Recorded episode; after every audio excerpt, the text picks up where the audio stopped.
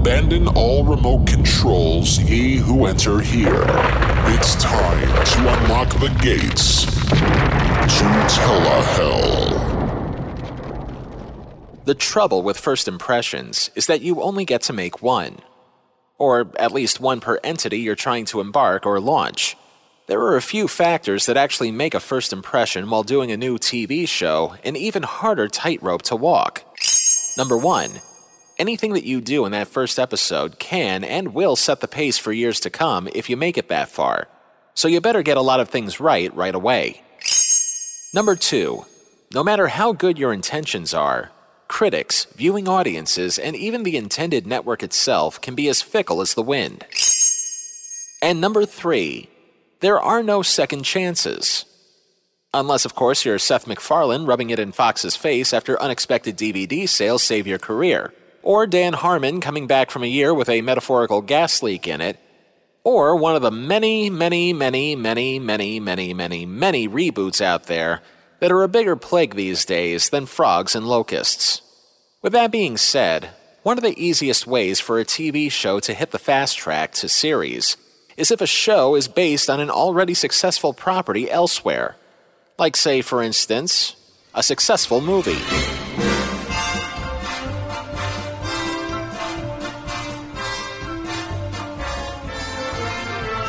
Now, this is not to say that this formula works every single time it's in play, but a number of successful, well-remembered, or even cult classic TV shows had their roots in a theater near you. Whether it be MASH, the Buffyverse, or Mr. Tibbs telling off Archie Bunker instead of Rod Steiger, as long as television existed, they would find a way to capitalize on the success of that other moving picture show. Which brings us to one of my all-time favorite movies.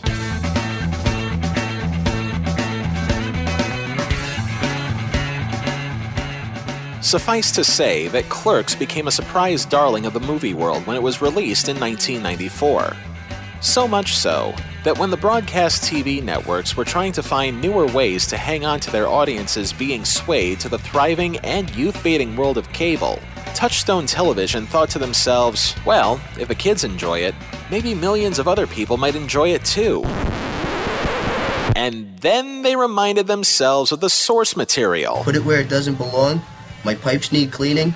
Alt volume 8. I need your worshipping my 8 shafts. Clean. Gargling naked.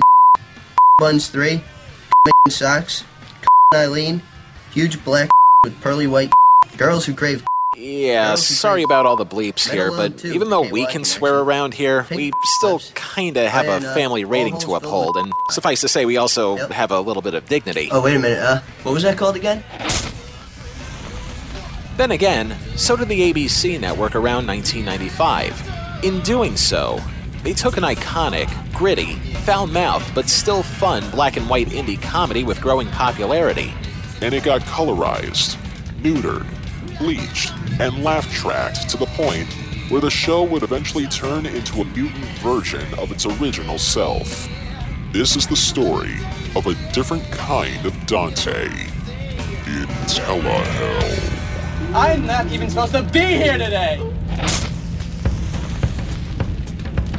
The tale of how Kevin Smith's micro-budgeted indie epic came to be is a story all in itself, and is probably worth seeking out in various DVD or book releases elsewhere. But for the sake of this story, we'll summarize. After a stint in film school, Smith and longtime producing partner Scott Mosier decided to make an independent movie using what little resources they both had. In Smith's case, it was access to a local convenience store he worked at for most of his youth. Smith wrote a script that drew from some of his own personal experiences, and after maxing out all of his available funds, was able to make the movie for only $27,000. After a numb slog through trying to seek distribution, Smith decided to enter the film into festivals instead. After gaining traction from various indie film critics, Smith then took the film to the grandest prize of all, the Sundance Film Festival. From there, Smith was able to sell the film to Miramax, run by a total creep who deserves to be in the actual hell. But I digress. Smith wound up making 10 times what he invested into the film and was able to start a career thanks to his indie efforts. And on that note, ladies and gentlemen, I would like to teach you boys and girls listening at home about a little thing called acquisition. An acquisition is sort of a fancy way of saying buying something. In the case of the corporate world, it would be a company buying another company or entity in order to make said company a little more prosperous. In this case, Miramax acquired the rights to the movie Clerks. Now, Miramax has the rights to the movie and anything else that winds up circling its orbit. Spin-offs, merchandise, you name it. Then, about a year or so after that happened, the Walt Disney Company acquired Miramax in an effort to further distinguish itself from its family-friendly lineup. They certainly did that once they owned Lock, Stock, and Barrel, the company that was responsible for acquiring a film with this classic dialogue. How much money the average jizz mopper makes per hour? What's a jizz mopper? He's the guy that cleans up the nudie boots after each guy jerks off. So now, in a technical matter of speaking, 1990s Disney now owns the rights to Clerks. Disney is also the parent company of Touchstone Pictures, the company's so-called adult branch of movies that may be considered too grown up for Disney to handle. One day, whoever was in charge of Touchstone got on the phone with the head of Miramax and said to him, "Say, I just realized that your company once purchased an indie darling that appeals to Generation Xers of all ages. With a little Disney magic and some elbow grease, I think I can turn that movie into a hit sitcom that crosses all demographics. What do you think?" To which the head of Miramax snorted,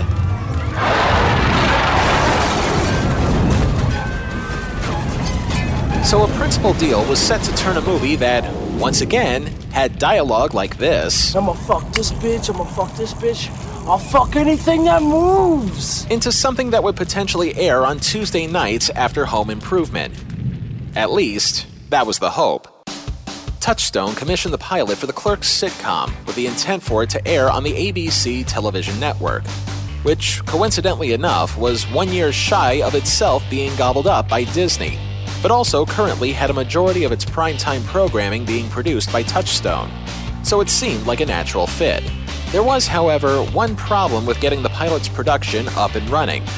Kevin Smith, the architect of the original movie, was a little busy at that moment while putting together his second feature film, Mallrats. The Thing. Is this dork made of orange rock like the rest of his body?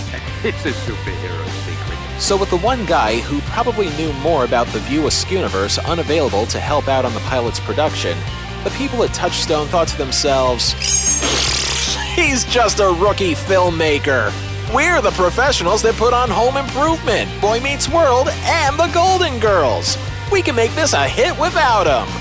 Or, as it would turn out, without even letting him know that it was happening in the first place. But we'll get to that part in a second. A big portion of what made the original movie the success that it was were characters that were relatable to people in the Generation X demographic. You had Dante, originally played by Brian O'Halloran, a guy who wants nothing more than to escape his dead-end job and start his life. I can't make changes in my life like that. If I could, I would. But I don't have the ability to risk the comfortable situations on the big money and the fabulous prizes. His best friend Randall, played by Jeff Anderson, a guy who is the ultimate personification of the letters DGAF. If you think that's offensive, check this out. I think you can see her kidneys. Dante's girlfriend, Veronica, played by Marilyn Gigliotti, someone who wants to see Dante live up to his potential, even though she sucked 37 dicks. Who's leading this mob? Dante's ex-girlfriend, Caitlin Bree, played by the late Lisa Spoonhauer, someone who Dante still holds a candle for even though their relationship is arguably turbulent. Do you always talk this weird after you violate a woman? And of course, the great chorus of the movie and official mascots to the View Askewniverse. World-class slackers cum drug dealers Jay and Silent Bob, played respectively by Jason Mewes and Smith himself, who despite pretty much hanging around the convenience store day after day and causing trouble wherever else they go, still managed to drop some pearls of wisdom once in a while. You know, there's a million fine-looking women in the world, dude, but they don't all bring me lasagna at work. Most of them just cheat on you. So with that, the question is posed. How can the brain trust at Touchstone Television attempt to duplicate a relatable group of 20-somethings who aren't 100% sure of what they want to do with their lives? A smart thing to do would have been to hire the original cast themselves, because even though the movie turned them into indie icons, they weren't quite full-fledged stars as of yet. So while Mewes was busy making Mallrats with Smith, and Gigliotti and Spoonhauer's whereabouts were unknown at that point, O'Halloran and Anderson both auditioned for the parts that they have already played on film, which, now that I'm saying this out loud, seems akin to having Jack Lemmon and Walter Matthau try out to play Oscar and Felix on the TV version of The Odd Couple, instead of Tony Randall and Jack Klugman. So in that regard, maybe it made more sense to start fresh with two new actors anyway. But not before word got to Smith that they were putting on a Clerks pilot without his involvement. Thanks to a conversation between O'Halloran and Anderson, Smith found out about the planned sitcom, and immediately put filming of Mallrats on hold so he could give Touchstone a piece of his mind. When were you gonna tell me this? Can I assist in any way? How the hell could you do this without letting me know first? After all, they're my goddamn characters. All of Smith's complaints were reasonably valid ones, but they would only be heard by deaf ears. Production of the pilot would go on without Smith's involvement. Back to the casting. Incidentally, Jeff Anderson would actually be cast in the pilot. Only instead of playing his signature Randall, the geniuses at Touchstone thought it might have made more sense if he played Dante and somebody else played Randall. That somebody else's name was... Relax! Don't eat! When you want to suffer, relax! That's right! Just a few months before he became an SNL cast member, a then up-and-coming young comedian named Jim Breuer was added to the cast as the new Randall. To which Anderson probably thought to himself, "Oh, fuck you! Fuck you, pal!" And naturally, he left. Still to fill was the part of new Dante, and with O'Halloran also out of the picture, Touchstone reached into its bag of central casting hopefuls and recruited the star of one of its most recent teen-targeted movies, the star of that all-time classic, My Boyfriend's Back, and very little else, Andrew Lowery. He may be dead, Brett, but his heart still beats for the girl that he loves. I would love to go to the prom with you. Go for it, Johnny! Pretty damned active for a dead guy. My Boyfriend's Back, rated PG-13. If you squint hard enough, maybe you can believe he could be a suitable replacement for Dante, but we won't know for sure until we get to see the actual finished pilot, which we will get to after the break. Throughout history, they have been a part of our American life, men and women who have made it their mission to serve their fellow man. They've worked hard enough. Isn't it time they had their own movie? Clerks. This job would be great if it wasn't for the customers. I don't bother them and they don't bother me. I could do without the people in the video store. Do you have that one with that guy who was in that movie that was out last year? You should hear the barrage of stupid questions I get. What do you mean there's no ice? You mean I gotta drink this coffee hot? You'd feel a hell of a lot better if you just rip into the occasional customer. You're a clerk, paid to do a job. You can't just do anything you want while you're working. Hey, you open? No! What kind of convenience store do you run here? Miramax Films presents... You think anybody can see us down here? Why? Do you want to have sex or something? Can we? Clerks. Just because they serve you doesn't mean they like you. Since this turned out to be an unaired pilot, we do not have an actual air date for what we're about to go over. However, the production slate at the beginning helps us fill in the gaps on, at the very least, when the project was completed. May 31st. 1995. Mission Impossible with Tom Cruise was the #1 movie in the world. The New Jersey Devils were on their way to winning their first Stanley Cup. And in a room filled with executives from Disney and the ABC network, Touchstone's attempt to appeal to the young people of the world was about to be unveiled. Also, about the title slate before the show starts, there's a disclaimer on it that states in all capital letters, "Not for air." After sitting through this pilot several times, I honestly wasn't sure if they meant not to be transmitted on TV airwaves or do not expose this program to any levels of oxygen over fear of contamination. We'll assume the former for now, but don't be surprised if 100 years from now, this pilot was used as a biological weapon. The titles roll. And while I'm slightly disappointed that they didn't use the actual movie theme for the show, they at least still used a song from the movie's soundtrack. Making Me Sick by Bash and Pop. But that nitpick is nothing compared to the opening shot of the program.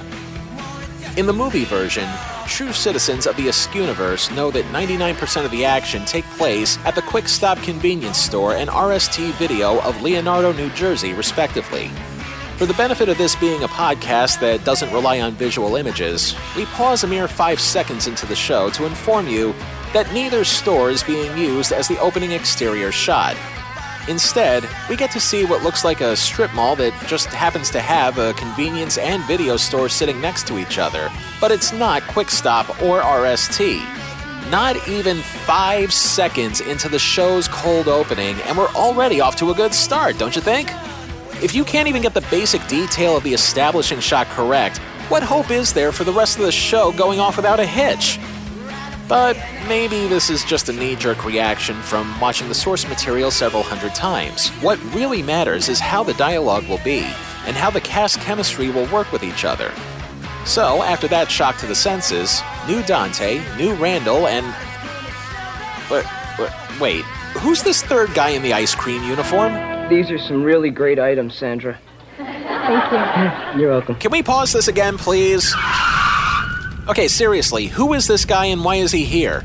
I mean, granted, this was 1995 and Smith's Askewniverse wasn't fully developed yet. Hell, he was already in the middle of filming the second chapter to it. But when the powers that be take it upon themselves to wedge in a new character out of nowhere when there's already an established universe full of pre-existing characters, it sort of feels like they're trying to poochie things up a little. What's that name again? I forgot. Oh, you know who I'm talking about. The name's Poochie D, and I rock the telly. I'm half Joe Camel and a third Bonzarelli. I'm the Kung Fu Hippie from Gangsta City. I'm a rapid surfer, you the fool I pity. Making even less sense is the fact that this is supposed to be the first episode in a continuing story originally based on the source material, of which this character never existed in, and yet he's still being established as one of the leads as though we've known him all along. It just doesn't add up. And we're not even a full minute into the show. And there's already 2 strikes against it. And we haven't even heard any dialogue yet. Anyway, Dante, Randall, and the Ice Cream Man strike up a conversation with a pre-famous Keri Russell, who at the time was fresh off her first tour of duty with Disney thanks to the 1990s version of the Mickey Mouse Club and Honey, I Blew Up the Kid. You seem to be very health conscious, yet every day you nuke yourself in order to attain an unnatural tan.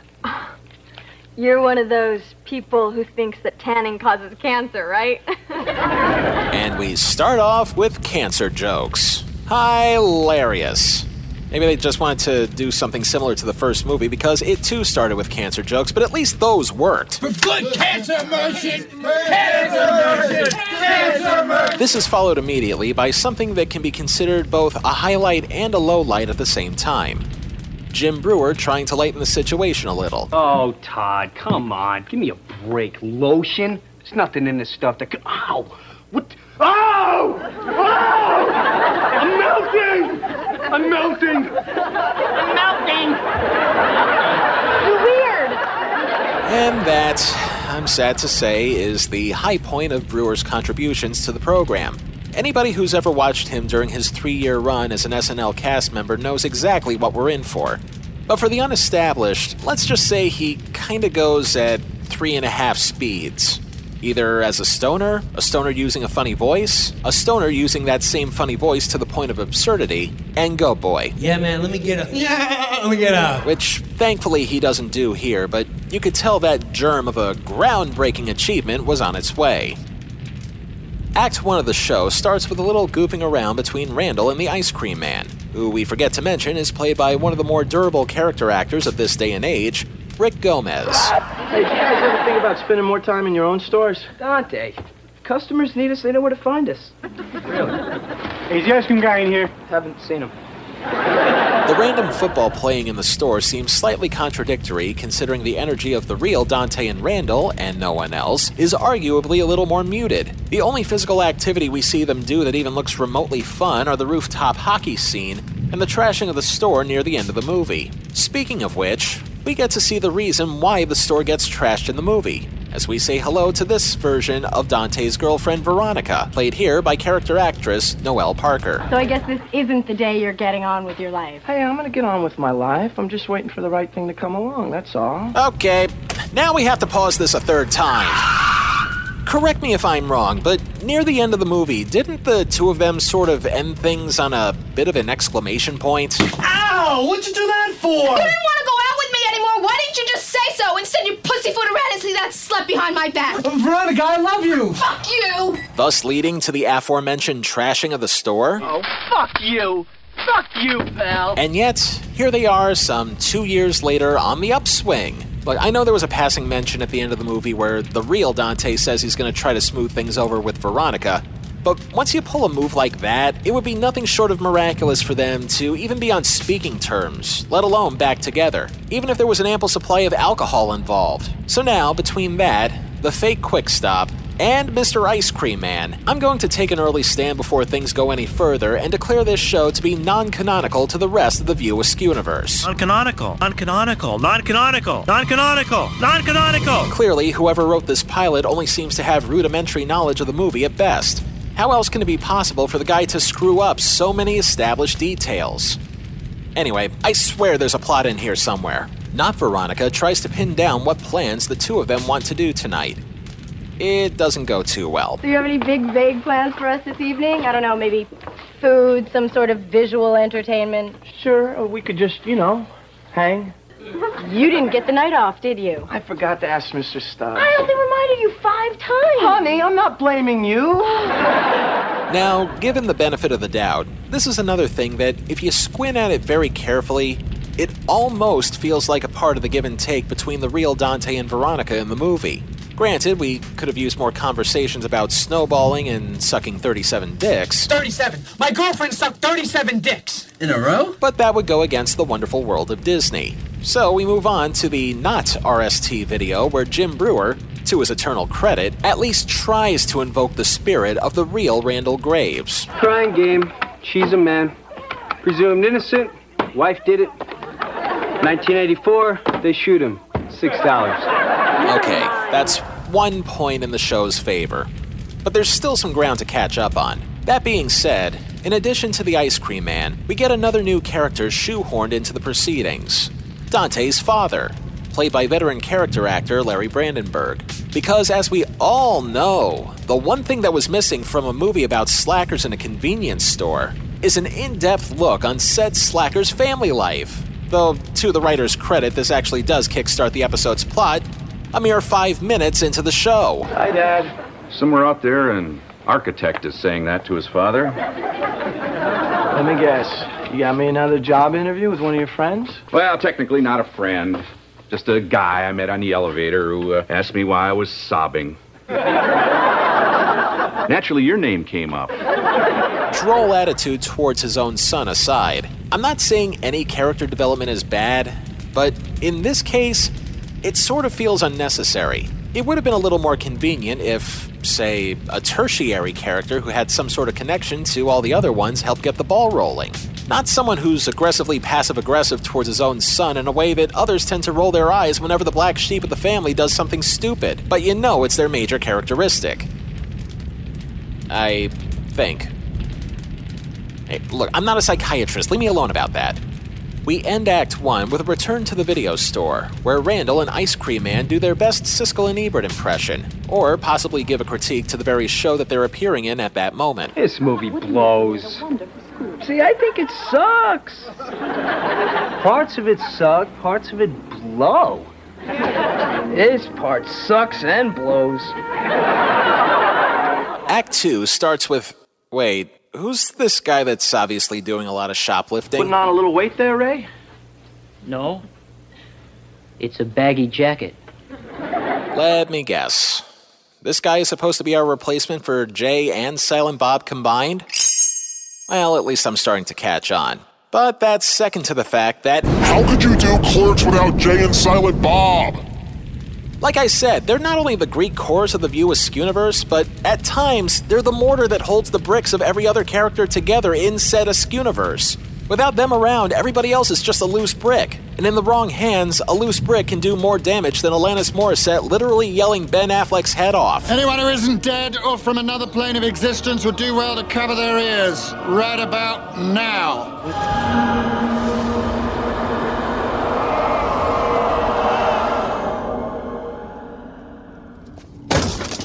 It never ends. Moving on, we actually do get to meet a tertiary character who continues to get the ball rolling. An old frenemy of Dante's from high school. Dante? Cliff? My God. Do you work here? Yeah, don't be fooled by all the glitz. And we also find out about this piece of jealousy fuel. Veronica! Cliff!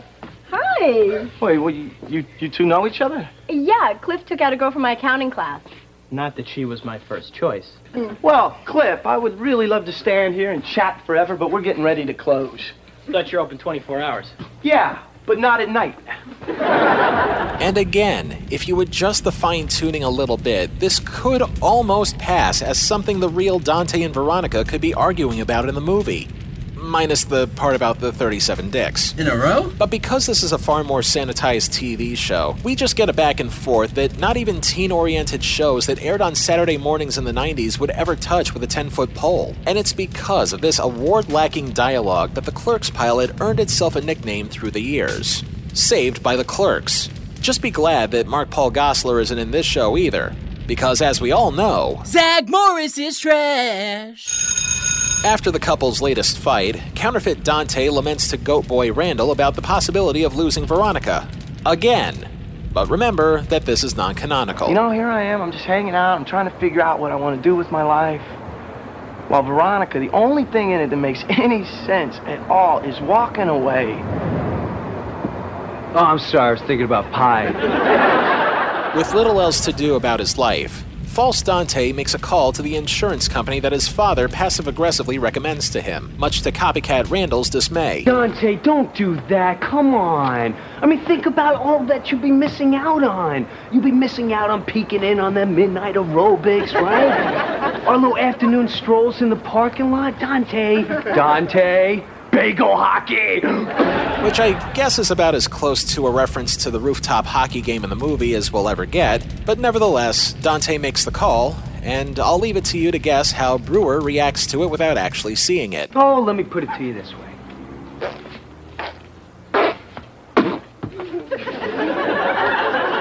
The fart sounds that you hear Breuer make, and the audience seems to be eating up for about 10 seconds flat, is that of simulating hanging oneself. Twitches and all. The perfect, hilarious image to conjure up when you're considering being put on ABC's schedule on a night full of family comedy. Okay, so nobody's perfect, but the point remains. Moving on to Act 3. Remember how we briefly saw young Keri Russell at the beginning?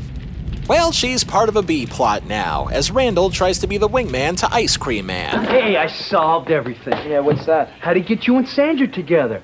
We're having a mixer. I invite all the clerks from all the stores, right? Listen, she'll be here, you'll be here, she'll get drunk, huh? And you'll start to look good. I'd better order more beer. Yeah. Dante wants to go to the party, but his interview with the insurance people is the following day. So he passes on the party, once again to Pyrite Randall's disapproval. Oh, please, huh? My fatherland's jumbo jet's hammered out of his mind. So at the party, we get another scene with future Felicity. And I'm not gonna lie here, she, along with Jim Breuer, may be the pilot's silver lining. Thanks in part to how dedicated she is at playing somebody vapid, even though she's done far more compelling roles ever since. So anyway, this guy falls asleep in the tanning booth, and I totally forget about him. I don't find him till like 5 hours later when I smell something burning. Wow. A career woman and you can cook.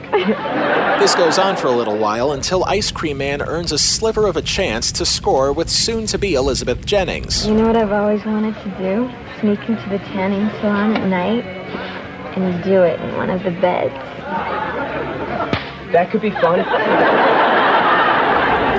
Meanwhile, Dante's holding the fort as we see the return of our Imposter Jay and Not-So-Silent Bob hybrid, attempt to lift more goods from the store, and set what remains of the plot in motion. Are we building an igloo, Raymond? No, I'm bringing it to the party. Oh, yeah? What do they need ice for next door? No, not the loser party. Cliff's. Cliff's having a party? Yeah, I'm surprised you're not going. You know, Veronica's there. What? Yeah, and you know, her and Cliff were looking pretty chummy. The gang hightails it to the party, just as Ice Cream Man was about to seal the deal with whatever the hell Russell's character name is in the new Star Wars movie. I haven't seen it yet. And naturally expresses disappointment over not getting any. You know me so well. You nut, you. Come on. Let's go, Todd. We gotta go. No! Enough. We get to the party, much to non-Veronica and Cliff's surprise. From there, Dante recommends taking the party elsewhere. Well, with something wild we could do. I don't know, you know, paint Bookley Tower just like in high school. Yeah, that could be fun. But I think that the... Hey, everybody, Cliff here was just saying how much fun it would be to paint Bookley Tower. What do you think? Yeah! And if we learned anything from any TV show involving vandalism, you know that the cops are right there waiting. While they're waiting, Cliff's true colors are exposed to the surprise of no one. Him! Him! He made me do it! He made me do it! There, now do you see? What? What? This! I had to show you what a weasel he is! I knew that! Well, you did? What, do you think I'm blind? It's obvious! Hey, I'm right here! Realizing that it would mean ruining one's more promising future, Dante takes the heat. And, for some reason, takes Veronica down with him, even though she was initially there to stop everything in the first place. Oh well, corner, meet paint. While sitting in the police car, Dante and Veronica reflect on what they just went through. Well, at least you gotta admit, this isn't your usual last night of a relationship. Who said it's our last night? Well, you mean you're not mad at me? Oh, I'm mad. In fact, you're lucky there's a cop in the car. I'm not going to break up with you. I may be pushing my luck here, but why not? Because I saw a glimmer of hope tonight. No, when it really mattered, you came through like an adult. The cop is so moved by this last-second shoehorning in of a moral that he decides to let both of them off scot-free, proving once again that all the problems in the world can be easily resolved, with no consequences, by the way, in a little less than 20 minutes. Speaking of which, the show's end tag sees the gang blissing themselves out over surveillance footage of not J-Bob pretty much picking apart the remaining carcass of the convenience store, set to the tune of another song off the original movie soundtrack, Soul Asylum's Can't Even Tell. Jenna Elfman's future husband proceeds to take apart the security camera. And that's not a joke, by the way, that guy really was Jenna Elfman's husband. Cut, print, that's a wrap on the Clerks sitcom pilot. Something that could have had potential, but because of a rampant overdose of the Disney magic in use, it never saw the light of day until just a few years ago, when the pilot that we just went over made its way to torrent sites, and eventually YouTube, where it lies in repose to this day. Suffice to say, the show was not picked up, and everybody in the Magic Kingdom eventually breathed a sigh of relief. So where in the View Askewniverse does the Clerks pilot snowball its way in Telehell? Join us as we snooch to the nugga-nugga-nooch in our 9 circles. Limbo, lust, gluttony, greed, wrath, heresy, violence, fraud, treachery. Let's get the obvious one out of the way. It's an otherwise unaired pilot that failed to see the light of day on the TV networks, so its place in limbo is all but a certainty. But that's second to the fact that what we just went through was not Clerks at all whatsoever. It was Clerks in name only. Everything else about the pilot felt like drinking a can of Coca-Cola, but they replaced it with new Coke instead. Once the pilot leaked, dedicated fans in the Askewniverse made their feelings known, declaring the pilot to be one false prophet after another, declaring it not just an unwatchable fraud and complete and total heresy compared to the original movie, but that same fraud and heresy invoked a much-deserved wrath among the fans once they caught a glimpse of it. Add to that the fact that the studio involved didn't want the person who created the source material to be involved in any way. I know that's how most movie-to-TV adaptations are supposed to roll usually, but even those get the benefit of bringing the movie's creator on as a consultant at the very least. Instead, because of how cocksure Touchstone Television was, they and the overall production became victims of self-inflicted treachery. They clearly didn't know what they were doing, and it also wouldn't surprise me if the executives responsible for putting the show together never actually saw the movie in the first place. The Clerks sitcom pilot earns 5 out of 9 circles of telehealth. In the age of Generation X, the Clerks movie was, and to many still is, seen as a beacon to the disaffected, as well as the hope that maybe somebody out there was willing to listen to them on something, or anything, in a way that could have been relatable. The sad thing is, as is the case with many failed pilots, if the right people and situations were involved, it could have been something that lasted for a couple of years. Instead, the powers that be pretty much took the bones of a failed TGIF reject script that was lying around and tried to brundlefly it and the movie together to give us something so disconnected from the original that the executives had no choice but to assume the role of Gina Davis and give that brundlefly what it deserved in the end. But don't worry, folks. This tale does have a couple of happy endings. Rick Gomez, Jim Breuer, and especially Keri Russell would go on to have long careers, and Kevin Smith wound up making and producing several dozen movies and podcasts over time. In fact, just as Smith reached the first of his many peaks, guess who decided to come crawling back into the View Askewniverse? Here's one way to have fun this summer. Is anybody here? Is it safe? Is it safe? Is it safe? Is it safe? Stop it! 30 seconds. You owe me $5. I don't have $5. Take it from the register. Hey, for more summer fun tips, watch Clerks. Snug-a-nooch. Brand new episodes of Clerks next after The Drew Carey Show on ABC. Snoogans. The very network that rejected the Clerks pilot in 1995 now wanted to work directly with Smith on a new Clerks series. This time around, Smith and his View Askew production company would be directly involved, even going so far as to bring along most of the original cast to appear in it. The thing is, between all the projects Smith was up to by that point, he didn't want to do a standard sitcom. In the wake of the animation boom of the late 1990s, it was decided to turn Clerks into an animated series.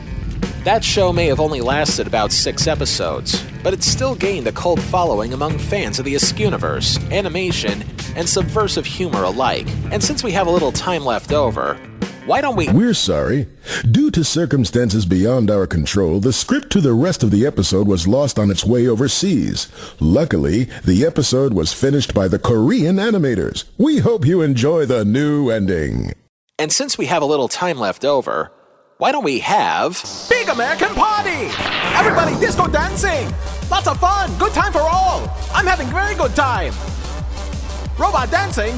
Oh no, police! Quickly in here! Who is driving? Oh my god, Bear is driving! How can that be? Podcast producing studio! Finish the episode! Ah! Finish the episode! Ah! Finish the episode! Ah! He big being mean! Here we are! Help us! We will stop you! There is no escape this time! No, it is you who will not be the one escaping! Not Pikachu! Please don't sue!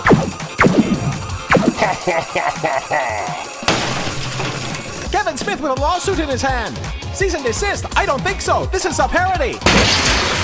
Tom Cruise! Oh no! You want the truth? You can't handle the truth! Show me the money!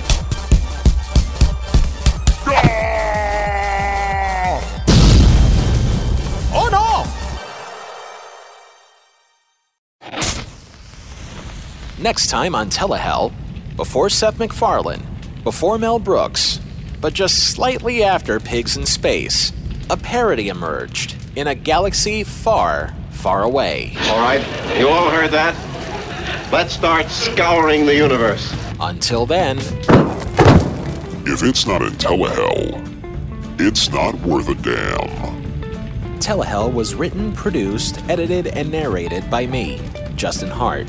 All clips used in this program are protected under the Fair Use Doctrine of the U.S. Copyright Act of 1976, and all clips used come courtesy of their respective companies and owners. Some of the music used in this program comes courtesy of YouTube and their audio library service. Telehell is a production of Horton Road and is distributed by Libsyn. There's now more ways to listen to Telehell than ever before. Of course, the usual ways: Apple Podcasts, Stitcher, Spotify, and our website, telehell.libsyn.com, but also these new places, including castbox.fm, podtail.com, listennotes.com, mytuner-radio.com, and Blueberry, which is spelled BULBRRY.com. We'll have many more coming soon. And as always, don't forget to like, comment, rate, subscribe, and share on our social feeds. Twitter and Facebook, both at Telehell Podcast.